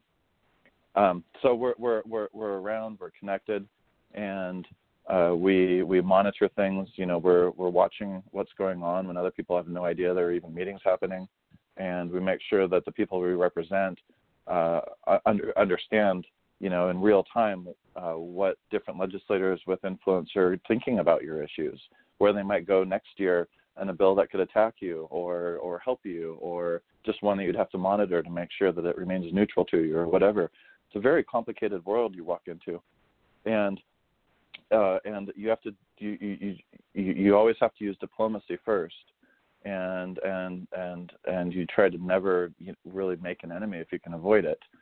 So it's yeah, it, it, it's it, I, I liken it to you know if you go to court um, almost nobody ever goes to court without their attorney. If you go to play, you know, play politics at the state or federal level, then you don't want to show up without your lobbyist. and there are some exceptions to that, but that's generally uh, you know what I what I recommend to people and, and talk to them about because most folks don't have the time as volunteers to dedicate that much to building all those relationships, learning the game, and everything. It can take years. Well, let me ask you this: um, you you painted a good um, analogy of the courtroom, and as I've spent many, many, many, many, many, many, many, many, many, many, many days in court, both for my cases and others, I've learned a thing or two, hopefully. But one thing I do know is that in a case where there'd be a, a civil case or um, uh, even a criminal case against a corporation, um, any large entity would come with with a team, you know, an OJ team, a dream team. They would have, you know, uh, a dozen or more specialist attorneys uh, to handle a case. And you know, in in the activist world, the grassroots world that I've lived in for a long time, uh, we've we are aware of the influence of the lobbyists that are uh, representing our formidable enemies, and I use the word probably accurately, and, and by that I mean the pharmaceutical companies, um, the the tobacco, alcohol interests, um, the prison guards union, uh, law enforcement uh, uh, associations. Um, and, and likely a number of others, probably even the oil companies on, on some level. Um, they have almost endless resources to put at this, to hire um, probably in many cases attorneys. I would imagine there's a lot of lobbyists that are attorneys because attorneys are, are versed in, in speech, in, in how to uh, how to how to manipulate a situation. Um, what's some, your yes. experience with that? Have you seen some of these some of these lobby teams that would be very much against our interests? Yeah, I, I wouldn't worry about the lobbying firms themselves. It's like law firms, you know, they're they they they just they're kind of big guns for hire. Um, what I would Okay. worry about is the, the the corporate interests themselves and understanding what the source of it is, and and and and we I could spend a whole three hours going over what corporate America's done to this nation since the 70s, how they planned it, and all of that. That would be like a whole another, you know, uh, deep topic to get into.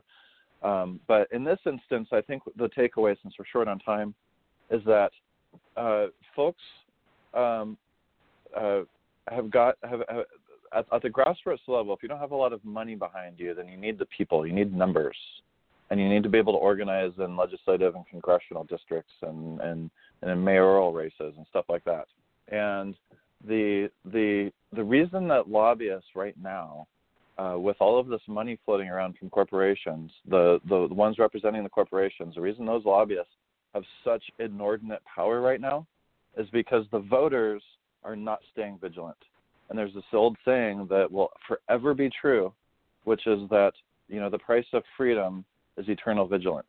And the moment you let your guard down, whether it's a hundred year, once in a hundred years, or you know once every three decades, then you start losing your freedom and, and your liberties, and other and, and other people who are well organized, well financed, will go and try to take control of your society. It's always been that way. It'll always be that way, and we can never, for multi generations going down, we can never let our guard down. There are always going to be people out there who are born more narcissistic and who are willing to make society subservient to them for their profits. So um, we've we've got to engage. We've got to get people out voting. Um, we've got to get people out organizing. Got to get people out uh, actually working to change the makeup of the government. That's the only viable route of recourse that we have right now. Um, while also making you know business decisions that are different. You know, working on different business models and using the marketplace for the changes that the marketplace uh, can can promote. I mean, we're, we're getting a little bit away from just you know marijuana specific stuff here, but as citizens, you know the the the corporations their power is that they can buy the Facebook ads, they can produce the memes, they can put out the mailers, you know, put the TV ads up, uh, they can prop up any any any you know scumbag person and make them a viable candidate for Congress with a bunch of money. If if people disengage from that crap and and quit listening to sponsored content and quit believing the hype that that political operatives put out and PR operatives put out to manipulate people onto the side of the corporations and and and recognize that voting is the basic foundation for removing these the folks who represent the corporations over us from office uh, and are willing to go out and do hard work that is not fun, but you know, defending liberty has never been fun. Fighting a war over that shit ain't fun. Um, going out and organizing for elections, those people listening who have ever done it before know it's grueling work. That's the price of liberty. And so far, right now, the American public has uh, essentially not been demanding liberty and therefore is losing it right now and is making electoral decisions uh, based on false realities. So, you know, we've got a lot of deeper problems playing into all of this here. The good news for marijuana uh, is that overall the public is on the side, the right side of history right now, and we're watching government follow suit. So just watch. This this is what the power of the people is. Ending marijuana prohibition. It's happening in front of us. It's messy. It's not there yet. We've still got a long saga ahead of us, but we're finally winning. We finally got momentum towards eliminating any criminal aspect of this plant, with a very small, re, you know, exceptions. Um, so, uh, you know, you, you you you you you get the folks, you hold the folks, you bring, and, and then the next, uh, it's not just enough to go and get the voters on your side. The second thing that you have to do is go get the voters to prioritize your issue when they go to the polls. So let's take the environment. Most Americans are all in favor of, of protecting the environment. Only 10 or less percent have it as an actual priority. Therefore, it's not represented at the ballot box. And now we have, you know, a, a Trump administration who's just shredding environmental protections as fast as he possibly can, trying to wreck the Paris Agreement. I, I mean, the list goes on. Um, and because the voters didn't have that issue at the top of their list when they voted, it was way down the list of consideration.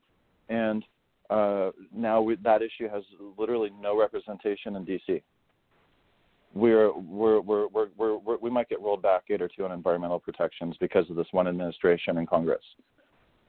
So it's a, it, it's a huge fight that requires huge numbers games and st- strategy. And um, folks who want to make change have to work with people like me, work with strategists who can put together ways to actually win and plan out, uh, you know, step by step how to do it. Well, Ezra, I, I am just very pleased with the way this conversation went. As you said uh, so accurately, we could probably uh, have two or three more two to three hour conversations about varying elements of this, and I would like to keep that door open. I'd certainly like to have you come back in the future uh, to dig deeper on some of these other topics. As much as our goal and our and our, our concept uh, of this show is about ending prohibition, it's an educational show, and I think as people learn more about the process, and, and you touched on some topics that were dear to my heart, such as being vigilant. And uh, you know, my case was over four years ago, but I know that I'm not free until I can't be arrested for the things that I did and have done uh, anymore. And that's just simply not the case, and regardless of what a right. license might say. And so I, I have committed my vigilance, and I certainly um, have this show for the purpose of encouraging others to be vigilant. And I believe that if people become aware, they can be inspired to move. And I think that that's what this is all about: is is raising up the consciousness, raising up the the the, the base of knowledge, and moving forward from a position of understanding and knowledge rather than being influenced by others as we seem to be so much. So Ezra, do you want to give out your uh, contact information? Is, is you have a reason that uh, you want people to get a hold of you? Um, you know, I, I would say if people want to contact your show and they would like to talk to me directly about things, or if anybody's inspired to go out and do some uh, local uh, or big scale political organizing, um, then I'd say if I'd rather not just throw my email out if if that's all right. No, no, I don't know. Uh, not required. I just I try to make it uh, a, an opportunity for anybody if they want to put a plug out or whatnot. Otherwise, um, certainly I get feedback from the show, and um, if I get some specific requests or not, I'll get back with you, and, and hopefully we can structure another show.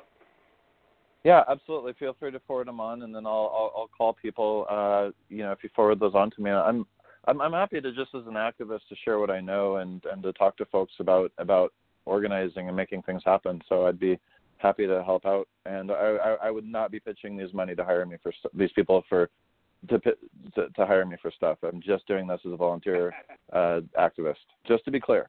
All right. Well, Ezra Eickmeyer, I am just uh, absolutely pleased with this conversation, and I look forward to furthering it sometime in the future. Thank you for being a part right, of the show. likewise. Thanks. Thanks for having me on. You bet. All right. Um, we're going to move forward. I've got uh, a lot of people on the line right now. I got Tom Corby, I got Creed Leffler, and I got Pete Yapel. And I know that uh, um, George Martorano will be calling in shortly. Uh, let's go ahead and start with Pete, and then we're going to bring on Creed, and then Tom Corby, and probably uh, um, George will be somewhere in between it all. Pete Yapel, chapter coordinator from our Solidarity Over Separation chapter in New York. Welcome to the show. How are you doing today? I'm doing great, Joe. Man, great show tonight. Really great show tonight, man. I've really been uh, really been enjoying it, and um, I mean, uh, you know, obviously it hasn't all been great news, but uh, that last segment was incredible, uh, very incredible, and very interesting, man. And I'll, I'll probably take a re-listen to it later on. Uh, man, I'll tell you, uh, to to still be mind blown uh, by how much uh, there still is in politics. You know what I mean, Joe? Rather than this just being as, as simple and as clean cut as we know it, and as simple and as clean cut as you kept putting it, this is a plant that's never hurt anybody, killed anybody, done anything wrong to anybody. Yet we're ostracized, imprisoned, bastardized for whether we're using manufacturing or whatever, whatever the case. Um, but to think that there's so much still politics behind the fact of just freedom of it. Now, I'm good with decriminalizing, obviously, because it'll make it a lot easier for people and a lot, uh, uh, uh, you know, less people will be going to jail. Let's put it that way. But at the same time, you know, freedom is, you know, is what America is supposed to stand for. You know, freedom. I mean, when if you ask anybody what there is about America that they like, it's their freedom you know and for us to have a simple freedom like this being held away from us kept from us as people die you know i i, I see uh Gillibrand the other day on the Dateline special say, you know, we're within two years. Okay, so you're within two years. Your statement before that was we lose 60,000 people a year to the opiate epidemic. Okay, so we'll sa- we're good with sacrificing another 120,000 lives there alone. Let's not you know, let's not think about people that suffer on a daily basis from illness, that people are dying from cancer. I mean, my God, I see people with I've seen just in the last week a person with bone marrow cancer stop the progression of their disease with cannabis fine. It isn't any lessened, but they stopped the progression. This was somebody that was told they had three months to live. It's three months. They're no worse than they were three months ago. That's saying something. That's saying something is working. That's without testing. That's without approval. That's without anything. You know, regulatory. I'm talking. You know, all all of this, uh, all of this stuff that people have to understand is is please, and I stressed it on our show on Monday, that the word legalization or regulate are two very bad and dirty words. Uh, they both are associated with bigger government, more government involvement, licensing, regulating, money, money, money, money, money. And and if you think that you, you know, uh, John Doe, with you know a, a few dollars that is going to go into business and wants to try to get into the cannabis business is going to be able to or to compete or or or anything. With that with those precedents set in line you're absolutely wrong. You're completely wrong. You you better have a lot of money and that is just wrong because everybody should be able to be involved on, on every level from the farm to from the farm to the store from the store to the building to the to whatever. Um, and that's where we try to strive. That's what we have to try to strive for. Uh, true end ending of the probate of this plant. I mean, prohibition just needs to come to an end. Um, I, uh, I, the only other thing I got to say is too is I'm looking forward to. Uh, if people don't know, uh, we are been lucky. We've been asked to be on a, a, a talk show out here in Woodstock, and uh, Joe's going to be coming out here to the East Coast and joining me for it, which is fantastic. I mean, we you know we can't wait, man. You have no idea how excited we are. You know. Uh, uh, Hey, Uh, mutual, man. Looking forward to this for I, I, know. you know. I've had it in I know. It's, for it's finally great to shake your hand. You know, I mean, Jesus Christ. Uh, uh, we've been Well, working together for freaking years. You know what I mean? Exactly. Hey, Well, listen, very much- I want to really quick. I want to really quick before I, you know I give back the time to everybody else because I'm telling you I've really been enjoying listening today. I just want to wish my wife my wife a very happy birthday. Uh, today my my wife Helen's 49th birthday. It's her last uh, last year in the 40s, and um, uh, and also I want to wish her a happy anniversary because today is the day that me and her got married. So. Uh, Uh, so uh, happy anniversary that's to both of you. Thank you very much. Thank you much, guys. Uh, I enjoy the show. We'll listen. Uh, we'll have uh, uh, we have a, a big show coming up on our uh, on uh, our Monday coming up this week. We have uh, uh, Flower Power. They're a uh, infused coffee company, and we're going to have the owners of that on and a actual uh, scientist that works with them uh, you know, that does the infusions and whatever, and we're going to hear his point too.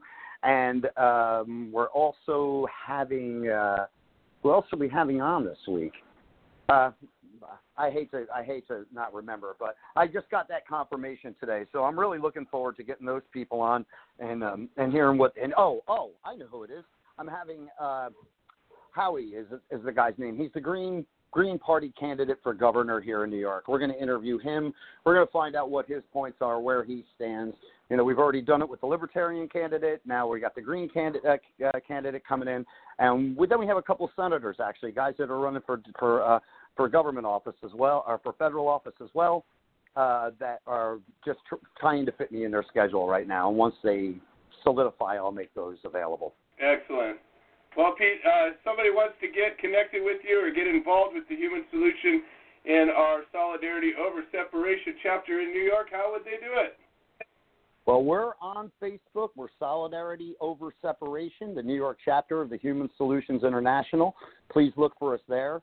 Also, you can find me and my wife and links to Solidarity, Joe's pages, and a few a few other industry associates that we have that we trust in and that we think alike. So, hey, we share with them just like as they as they do with us. And that is Canna We Talk. I'll just spell it out: C A N N A W E T A L K four two the letter O dot com, and that's our website. You guys can go there, and it'll take you anywhere. It gives you our shows. We've got everything on that website. So Beautiful. Well, Pete, always a pleasure. I appreciate uh, everything you're doing. I look forward to meeting you in person, and uh, I expect we'll be talking tomorrow morning. you got it, Joe, man. Thank you, guys. All right, Pete Yapel once again, folks. All right, up next we've got George Martorano. George Martorano is a lifetime member of the Human Solution International. Uh, we found George languishing in federal prison, serving a life sentence, which he uh, vigilantly and boldly and courageously fought and fought and fought and kept fighting and kept fighting and kept fighting until finally he found his way out, and he's out now. And now you don't get your 32 years back, but George didn't lose them. He took those that experience and he used it um, in the best way I've ever seen anybody use a, a, a, a stint in hell. And he's used it to better the world, better himself, and better others around him. And he continues to do this now. And he graces our show with uh, um, a little short uh, story or uh, some thoughts. And here it is right now, George Martorano. George, welcome to the show. How are you doing today? Uh, hey, hey uh, good evening, Joe. Good evening, Liz. All my uh, West Coast friends. I miss you guys out there.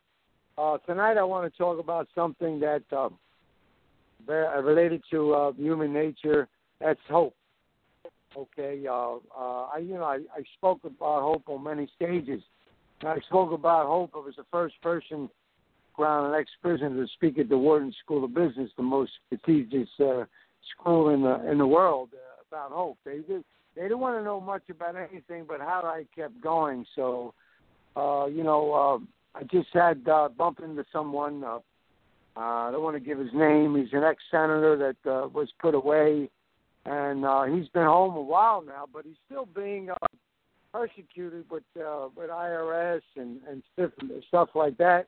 And he didn't. Uh, he wanted to talk to me. He, he specifically sought me out, and he felt that what can he do? And I said, well, you're looking you're looking at the you're looking at the legality stuff, which is the wrong wrong direction. You're a human being. You're a human being, and you're caught into all these uh, these federal laws, and you've been constantly persecuted. So stop arguing the law and argue as a human being, because uh, that's how I came home, ladies and gentlemen. I brought to the fact to the judge that I, how much suffering that were you going to bestow upon a nonviolent first offender? How much suffering? And that's how I got. Uh, then, uh, of course, my prison record caught the judge's attention, all the positive uh, stuff and mentoring and educational stuff. But basically, you know, uh, just uh, to share out there, a lot of people know there is a case called the Holloway case, a Second Circuit case, John Holloway, uh, out of district court decision. But basically, that's what I hung my hat on. You know, how much how much suffering, how much suffering is bestowed upon a human being. So uh, there is a case, and you know, and uh, no matter what, uh, you know, whoever's whoever's uh, is coming down on you legally, after a while you have to stop the legality argument and and talk about the human aspect it all. And uh, incidentally, I'm proud to say, uh, after 32 plus years in prison and a short you out, you know, hope uh, hope keeps me going. I find hope in every part of me, every aspect of my human being, of my spirit and character. That I could a- actually announce today on this show that I'm going to be delivering uh, a hemp, uh, Atlantic City, New Jersey Hemp Fest Festival. Imagine that. Okay, I'm going to be uh, the director of that. Uh, the contracts are contracts are basically signed and I'll be directing that. So after 32, 32 years in prison, I'm basically going to have Atlantic City in the palm of my hand.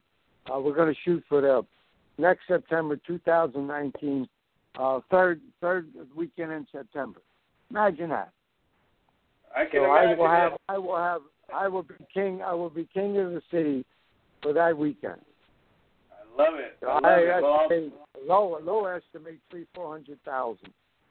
So that all comes from hope. That comes from never giving up. So, oh, and I don't want to. I don't want anybody to relate to me to be like me. It's just there might be some uh, person up a lonely road, and he or she thinks it's all over with. But never give up. Never give up. As long as you have hope, as long as you can uh, enjoy some part of your life, look up at the stars, feel the sun upon you. That's hope. That's how I enjoyed hope. There was some all those years in solitary, I couldn't even feel the sun on me. Never felt the sun on me. And uh, when I did, when I was fortunate to do, sometimes through a window, chained up on a bus ride, that's hope. That's hope. When you get that little that little uh, that part of nature upon you, never give up. There's that hope within you. Find it and march on. March on, ladies and gentlemen. Back to you, Joe. All right, George, I couldn't agree with you more, and and those are some uh, some powerful words. Uh, it's it's the hope that keeps us all going. I, I've I've dealt with hope myself. I was in a in a situation where I, I it was almost hopeless, but I I never I never gave up. Uh, certainly nothing in comparison to yours, but the point is is that we all have our own lot in life, and we all get our our own struggles and our own uh, challenges, and it's us is the difference. How do we treat it? How do we look at it? And how do we carry forth through it? So, George, it's always a pleasure to have you be a part of the show, and I look forward uh, to, to talking to you in person in a couple of weeks. Um, and and Yeah, uh, I'll be and- I'll be seeing you. I'll be seeing you on the East Coast, but I really miss uh, uh, you know my Willow Creek uh, Springs uh, area. I'm dying to get back there. I want you to know that's all talking about. You know, when I was languishing in the in the cell, you know, when I went out and I come out and visit uh, Liz or Joe, you know, I get up in the morning and they live in a great community and uh you know, I I walk uh, the hills and roam around and that's all that's all nat- nurturing your hope. Because if you keep the hope alive within you, you can do great things. You could Do anything. you don't have to do great things, just little things like enjoying your own life through your own personal hope. Back to So you, Joe. true. All right, George. Always a pleasure, and uh, look forward to seeing you very soon, folks. George Martorano once again. All right. Up next, we got Creed Leffler. Um, Creed has been working on a move on petition to remove cannabis from Schedule One, and he's got another uh, project he's working on. Um, there's been a bunch of YouTube censorship that's been going on, and um, he's working on a new project. And I apologize. I was supposed to be able to help you over the weekend, and I just got pummeled with uh, things I had to do, and I wasn't able to break free. So, Creed, welcome to the show. How are you doing today? Good, uh, good. How are you? Doing great. Doing great. Operator, go ahead. Hi, Cup of Joe listeners and viewers. I have some good news and I have some not so good news. A lot of YouTubers are being knocked off of YouTube because of their weedy content. Some of them are as follows Silence Tippy, Jenny Wake and I'm pretty sure Silence Tippy and Jenny Wake and Bake are medical patients. Haley 420, OG 420, which I know they have gotten knocked off because most of these are daily bloggers. Leafly, which I know got knocked off because I've spoken to several people within Leafly about it, Threolite, and many others. I am looking to partner up with someone to start another petition to YouTube corporate offices to require them to reinstate their channels.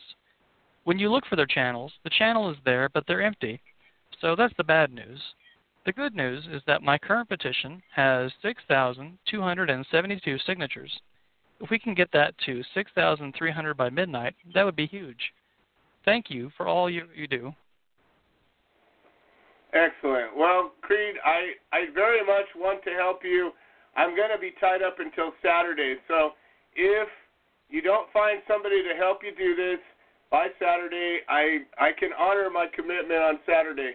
Um, and again, I, I let you down, and I'll I'll I'll own that, but I don't feel good about owning that because I typically uh, don't let people down when I say I can do something. Um, we're going to post again the petition we have, um, and we'll post it on the feed of this. And if anybody is able to help Creed to create a petition, I've never created a petition before, but you know we can figure stuff out as need be.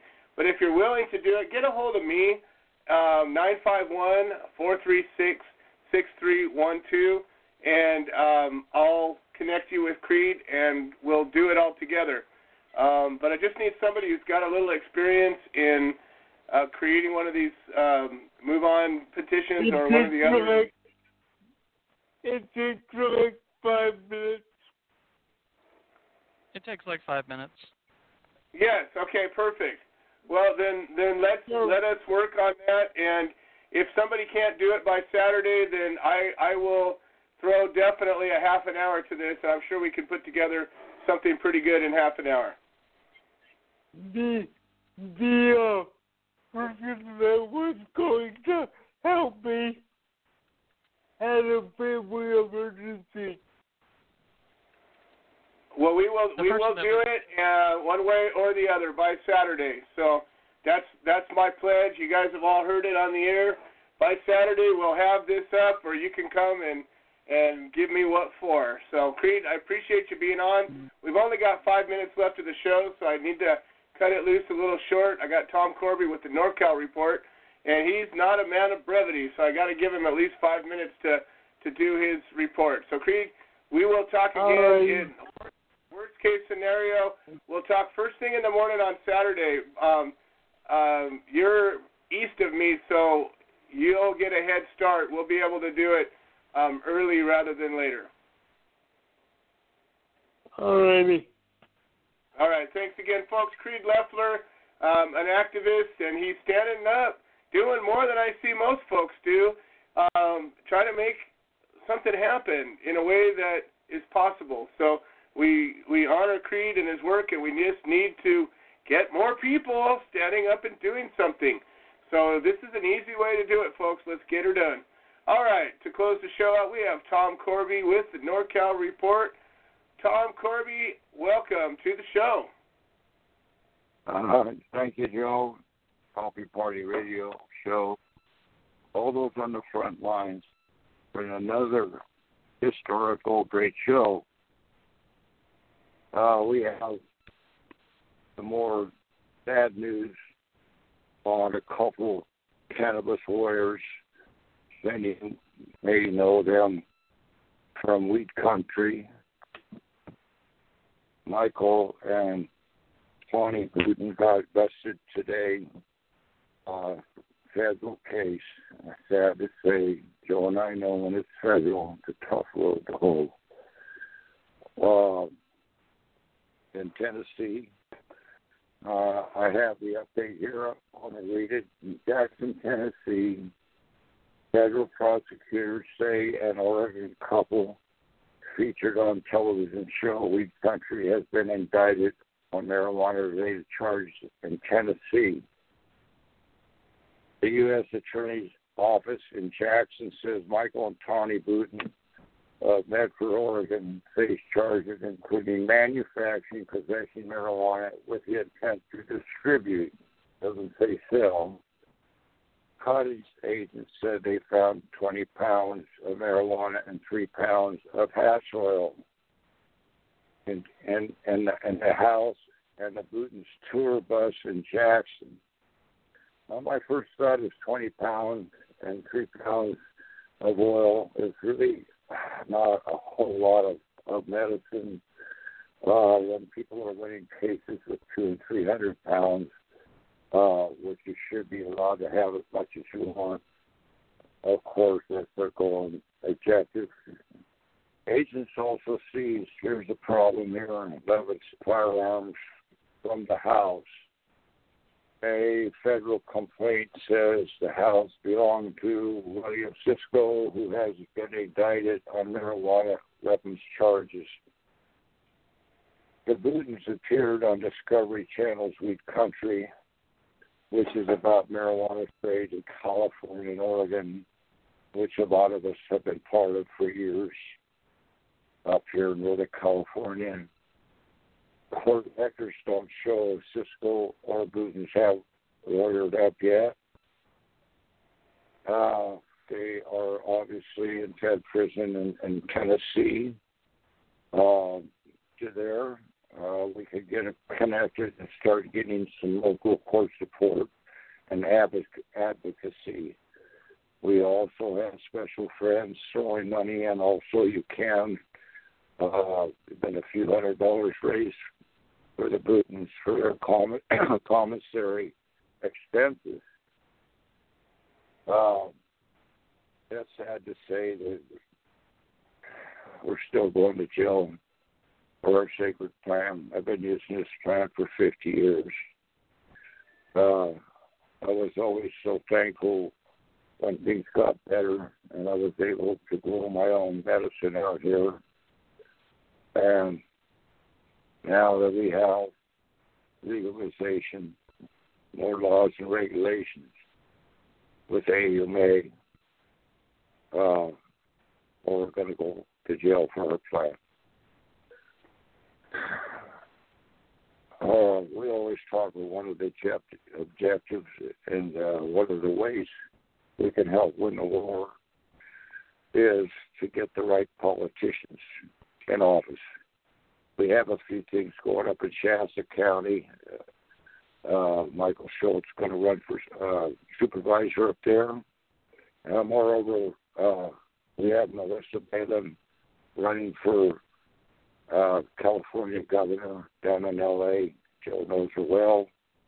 Uh, it's a primary election, uh, which says that she uh, messaged me.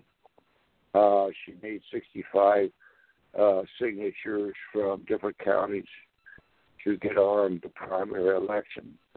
uh, because I've had some experience uh, with with petitions uh, uh, with with Nick and uh, Frank and Ann here, my helpers.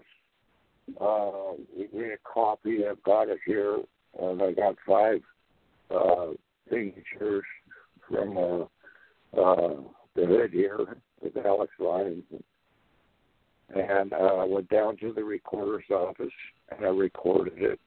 And I took a picture. And that's something we could do to really get the, the word out there. Pictures are worth sometimes more than a thousand words. Uh, I want to thank everybody again today. And uh, coming together, volunteering is the solution. Jan's probation for all our POWs. No one should go to jail for a plan. And don't forget to breathe. Thank you, Joe, all today. All right. Well, thank you, Tom Corby, for being a part of the show. I want to thank George Martorano for joining us. Um, Ezra Eickmeyer for being a great guest. And uh, I want to thank Becca for uh, bringing Ezra to the show. I want to thank Lisa Wildridge, my vice president, for producing the video on the show. And um, want to always thank our amazing screener, non-compliant Mary, for screening, and everybody who's checked in. Remember, we have a live case going on in Ohio. These are members of the organization. These are people that are fighting for others while they're being um, persecuted and prosecuted. And hopefully, you know, the Bootons will be able to uh, reach out and, you know, uh, we can we can do something. But uh, we have this case right now with the Keelings. Uh, they are reaching out, and they are in Ohio, and we absolutely need to come to their aid. If you're in Ohio, if you know anybody in Ohio, please, we need to fill these courtrooms. We need to get people out there. Let's make it happen. We'll see you all next week. Hi, I'm Willie Nelson, and the Willie Nelson Teapot Party and I endorse the Human Solution, supporting cannabis prisoners because no one should go to jail for a plant. Little things I should have said and done. You were all